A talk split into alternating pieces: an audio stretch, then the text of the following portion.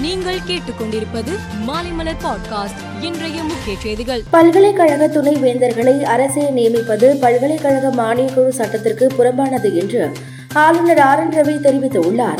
துணை வேந்தர்களை அரசே நியமித்தால் அது அரசியல் தலையீட்டுக்கு வழிவகுக்கும் எனவும் ஆளுநர் ரவி கருத்து தெரிவித்துள்ளார். தமிழக மின்வாரியம் வெளிச்சந்தையில் வாங்கிய மின்சாரத்திற்காக செலுத்த வேண்டிய தொள்ளாயிரத்து இருபத்தி ஆறு புள்ளி ஒன்று ஆறு கோடியில் எண்ணூற்று ஐம்பது கோடியை செலுத்திவிட்டது.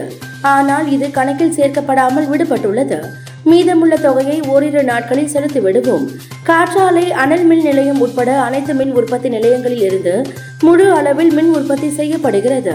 இதனால் தமிழகத்தில் மின்வெட்டு ஏற்படாது என்று தமிழக மின்வாரிய உயர் அதிகாரி தெரிவித்துள்ளார். மதுபான உரிமம் வழங்குவதில் முறைகேடு நடைபெற்று உள்ளதாக கூறி டெல்லி துணை முதலமைச்சர் மணிஷ் சிசோடியா வீட்டில் சிபிஐ அதிகாரிகள் நேற்று அதிரடி சோதனை நடத்தினர். பின்னர் செய்தியாளர்களிடம் பேசிய சிசோடியா நாங்கள் எந்த ஊழலோ தவறோ செய்யவில்லை.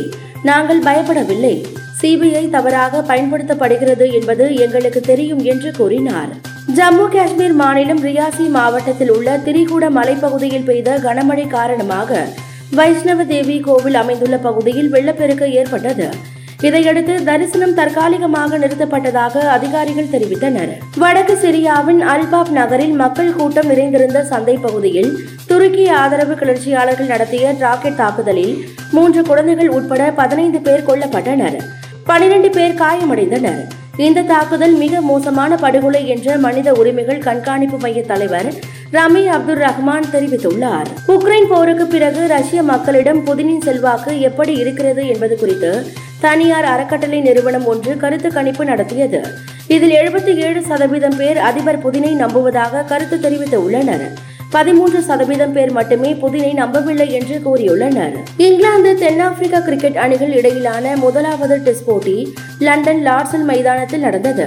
இந்த போட்டியில் இங்கிலாந்து வேகப்பந்து வீச்சாளர் ஸ்டூவர்ட் பிராட் புதிய சாதனை ஒன்றை படைத்து உள்ளார். டெஸ்ட் கிரிக்கெட் வரலாற்றில் ஒரே மைதானத்தில் நூறு அல்லது அதற்கு மேற்பட்ட விக்கெட்டுகளை வீழ்த்திய நான்காவது பந்து வீச்சாளர் என்ற பெருமையை பிராட் பெற்றுள்ளார். மேலும் செய்திகளுக்கு மாலைமலர் பாட்காஸ்டை பாருங்கள்.